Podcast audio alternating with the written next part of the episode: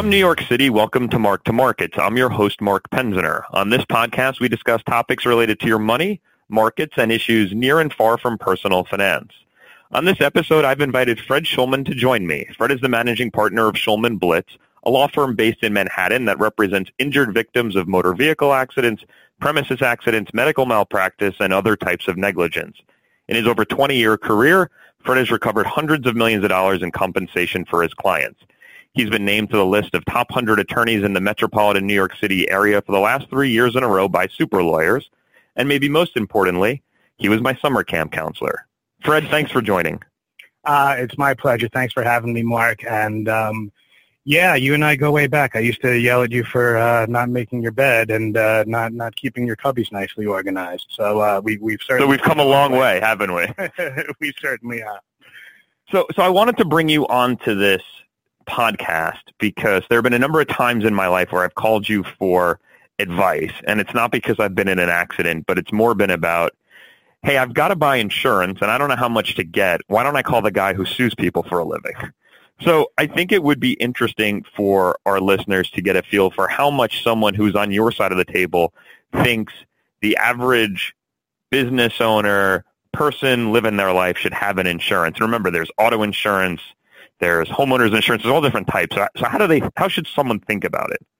Right. So so the overriding thought process should be I need to have enough insurance to protect my assets.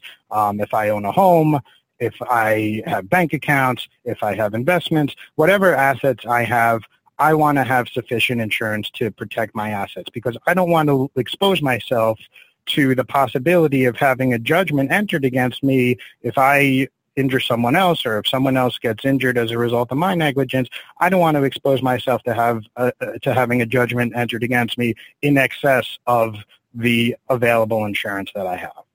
Because if if if one is sued and they have insurance, the insurance is going to pay, but to the extent they don't have insurance or insurance doesn't cover the the amount of the judgment, then frankly, you're going after the assets, right?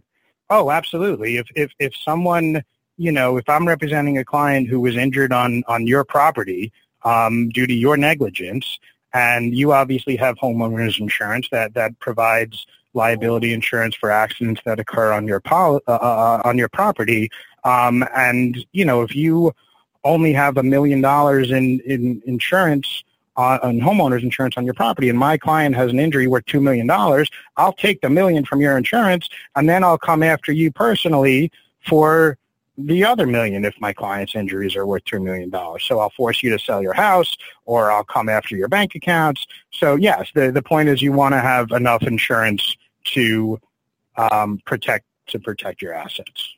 Boy, you sound like a lovely individual. I'll come after your house and your home. Um, but but there's a type of insurance you've talked to me about when I was getting a car that I had never heard of and I've heard you speak about this being maybe the most important type of insurance that people don't know about. So it's probably worth sharing. It, it, it's 100% worth sharing. And, and not only you, but a lot of my friends and my family members I, I, I speak to all the time. And, and it's called UM SUM insurance. UM stands for uninsured motorist coverage. SUM stands for supplemental underinsured motorist coverage. Um, it is by far the most important insurance that you need to have that you probably don't know about.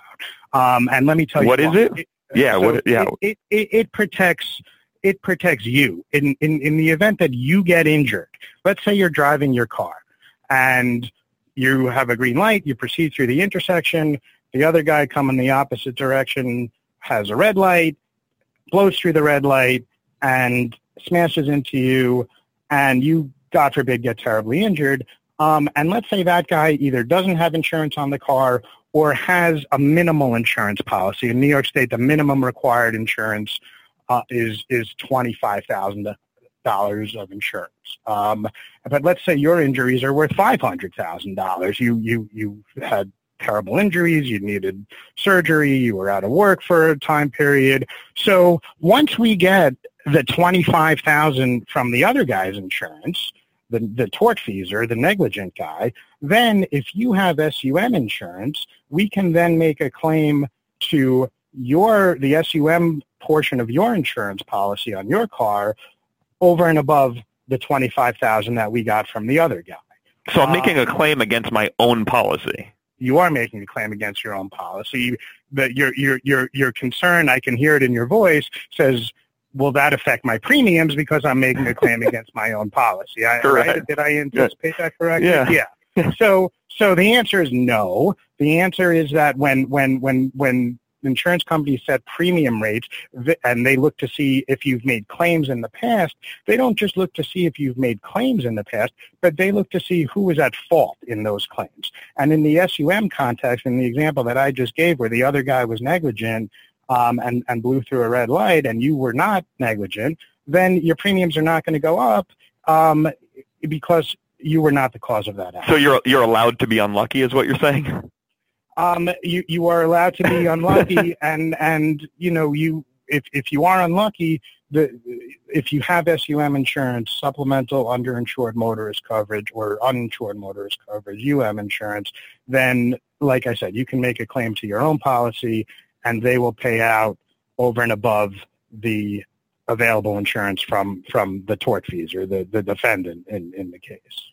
So, so you you provide a nice opportunity for me to pivot and maybe turn the table because you're talking about if I was in an accident, that extra coverage would would be the the reserve I could go to for for damages. Right. And by the way, by by the way, in, in, in car insurance companies do not push, do not promote, don't try to sell you on on getting additional UMSUM and raising your UMSUM limits, um, and that's primarily because you know in each state has a Department of Insurance, and, and in, in each state's Department of Insurance, you know, they, they will say, hey, you guys can't charge more than X as a premium for this kind of coverage. So, so they cap the amount of premiums that insurance companies can charge for SUM coverage. So insurance companies aren't really making money on, on, on selling more SUM and UM coverage to their policyholders, and that's why they they're not pushing it. Um, and and they're a they're not making money on it. B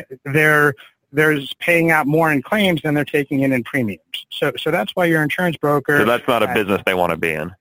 Uh, no, it's it's not. Um, and actually, what happened recently in New York, and and um, this may or may not be interesting to you or your listeners, but in, in New York, Governor Cuomo last December signed a bill that mandates that insurance that auto insurance companies match your bodily injury limits to your UMSUM limits. Your bodily injury limits are if you injure someone else. If you're negligent and you hurt somebody else, they sue you, that's your bodily injury coverage. Your UMSUM is if someone else is negligent and you get hurt, this protects you. Um, and so Governor Cuomo signed the bill in December of 2017 mandating that the UMSUM limits match the bodily injury limits. Um, and, and that was a result of um, a lot of lobbying on behalf of the New York State Trial Lawyers Association, and, and, which I'm very involved in, and, and I go up to Albany every year with nice plug Association, um, and we lobby on uh, we we lobby the the assembly members and the state senators for, for bills that, that we want to pass. And, and, and the reason that bill got signed was, was due to the hard work of, of the New York State Trial Lawyers Association. Yes. I, I, I so, so let me, so, so, but let me put it in the context of this.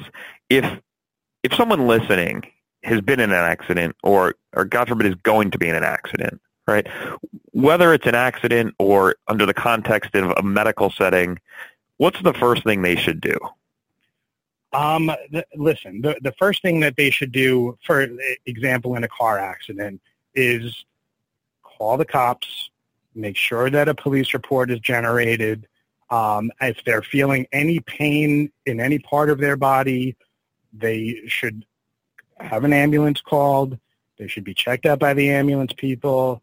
They should be taken to the emergency room if, if, if their injuries warranted. The, it, it's all about, from my point of view, it's all about getting the documentation um, a, a, as soon as possible of the accident and the injuries and everything else. So 911 should be called right away. The cops should should come and generate a police report. An ambulance should be called, and you know that that would be the first step. What's a what's a do not do? I'm sure you've seen those in your career. What what's a do not do is, you know, let's say you're stopped at a red light and you get rear-ended and you say, ah, well, it was just a tap. You know, I there's really not much damage to the back of my car. You know, I don't want to deal. I, I I'm in a rush to get somewhere. I don't want to deal with exchanging insurance information with the guy. I, I just I, I won't even worry about it. I'll just drive off and not get the guy's information. That that's that's a, a definite do not do. Um, you because because you might think, oh, it was just a tap. I feel fine. There's not a lot of damage. But then you know you get home and later that night or the next day you you realize, oh wow, my back is sore, my neck is sore, my shoulder hurts. You know maybe maybe this was more than just a tap. Um, and, you know, a lot of times, uh, and I've seen it many, many, many times in my career, people don't realize, you know, the nature and the extent of their injuries until a few days or even a few weeks after the accident takes place. Um, so that, that's why it's so important to get the, get it documented, get the police report, get the ambulance on scene, go to the emergency room if, you, if you're having any pain um, from, from, you know, from the get-go. So you you talked about the notion of time. I, I want to push that that idea. Um, clearly, in your in your field, whether it's trip and fall, car accidents, medical malpractice, everyone's heard of the notion of statute of limitations, right? We hear that even in criminal cases. Sure.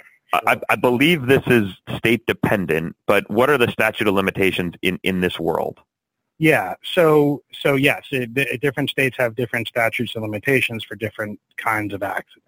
Um, you know, and the statute of limitations is also affected as with regard to who the potential defendant is. If the potential defendant is a private entity, like or person or a private corporation, there's one statute of limitations. If the potential defendant is a municipality or a governmental en- entity, like a city or a county or a town or a state, then a lot of times there's a much, much shorter statute of limitations. But can I just stop you there? Why would one be suing or bringing an action against a municipality or a city or a state? Oh, lots of reasons. Um, one, let's say you get involved in an accident with a with, with a New York City um, garbage truck. The, in in that case, you know, let's say the garbage truck goes to a red light and, and, and hits you. In that case, the defendant is the city of New York. Um, similarly, in a premises case, let's say you're in a, a, city building. Let's let's say you're in City Hall or, or or another city building, and you know you trip and fall because there was a defective step. In that case, the defendant would be the city of New York. Um, similarly, let's say that you're at a, a, at a city or a municipal hospital. There's lots of hospitals in, in New York and and uh, in city in the state and all over the country that are that are run and owned by cities or counties or towns. Um, and if and if you get injured as a result of negligence or malpractice at a municipal hospital, then the potential defendant would be that municipality. So I'll go back to my original question, and, and maybe just the answer is it depends. Depending on who the action is going to be brought against, that could have a, uh, an impact on the statute of limitations. A hundred percent a hundred percent. Not only that, but but you know, for example, in New York, it's a, it's a three year statute of limitations in in most negligence cases that are not involving municipalities. In in most negligence cases um, involving private defendants, it's a three year statute of limitations. But so, um, for example, if it's a car accident, yes, you have three years to bring a lawsuit, but you only have thirty days from the date of the accident to file for what's called no fault benefits. No fault benefits is if you're in a car accident, um, if whatever car that you're in at the time of the accident will pay your medical bills and lost wages without regard to whose fault the accident is. It's under the, the no fault law, and, and some states are no fault states, some states are not no fault states. New York is one. Um, Florida is a no fault state. New Jersey is a no fault state, um, but a lot of states are not no fault states. But um, in, in New York, you have 30 days from the date of the accident to submit your no-fault application to your insurance company. So yes, there's a three-year statute of limitations to, to sue the other guy, but you only have 30 days um, to, to, to submit no-fault application to your insurance company. So specific to you, this means that the statute of limitations for your negligence and being my counselor is now is now passed. um, yes, yes, that that is true. The statute of limitations for any damage I may have inflicted upon you when uh, when, I was when you were my camper and I was your counselor is, has long since passed. Yes, uh, but you, but you make but you make the point about damages, and and, and it's a useful word to to to pick out because in in these cases or in these judgments there are different ways that the the judgment is calculated, how much someone's going to receive, right? It's it's we've all heard of pain and suffering, um, lost wages. Can can you just briefly walk through in a minute or two how, how you figure out pretty quickly on a high level what what the value of a case is worth? Sure, sure. Clients always say to me, "Well, how much is my case worth, Fred?" Um, and you know, I say to them, "Well, here's how we figure that out." Right. So what we're suing for um, is, like you said, your pain and suffering, your past pain and suffering, and your future pain and suffering. And when I say past and future, I mean, you know, from the date of the settlement or the verdict past and from the date of the settlement or verdict future. Um, the same with lost wages. If you if you are unable to work as a result of the injuries that you sustained in the accident, um, we can also sue for your lost earnings, um, both past and future. Which, by the way, includes um, loss of fringe benefits, pension benefits, 401k, health insurance, all that kind of stuff.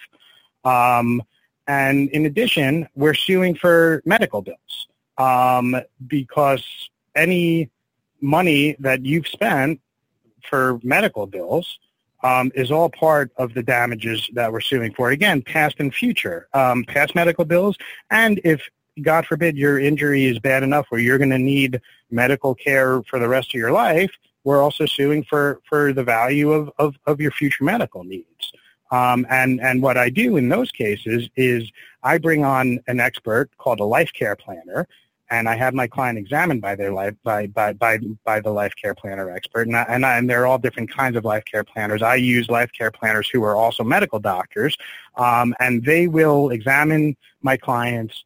They will review all of my clients' medical records, and based on their review of the records and their exam, they will say, okay, hey, this is going to be the future medical needs of of this person. And then they generate a report, and then we, you know, he, he lists all the, they're going to need one MRI a year for the next 30 years. They're going to need a surgery in five years. They're going to need uh, physical therapy three times a week for the rest of their life. And then all that has a value to it, and that value is part of what we're suing for as well.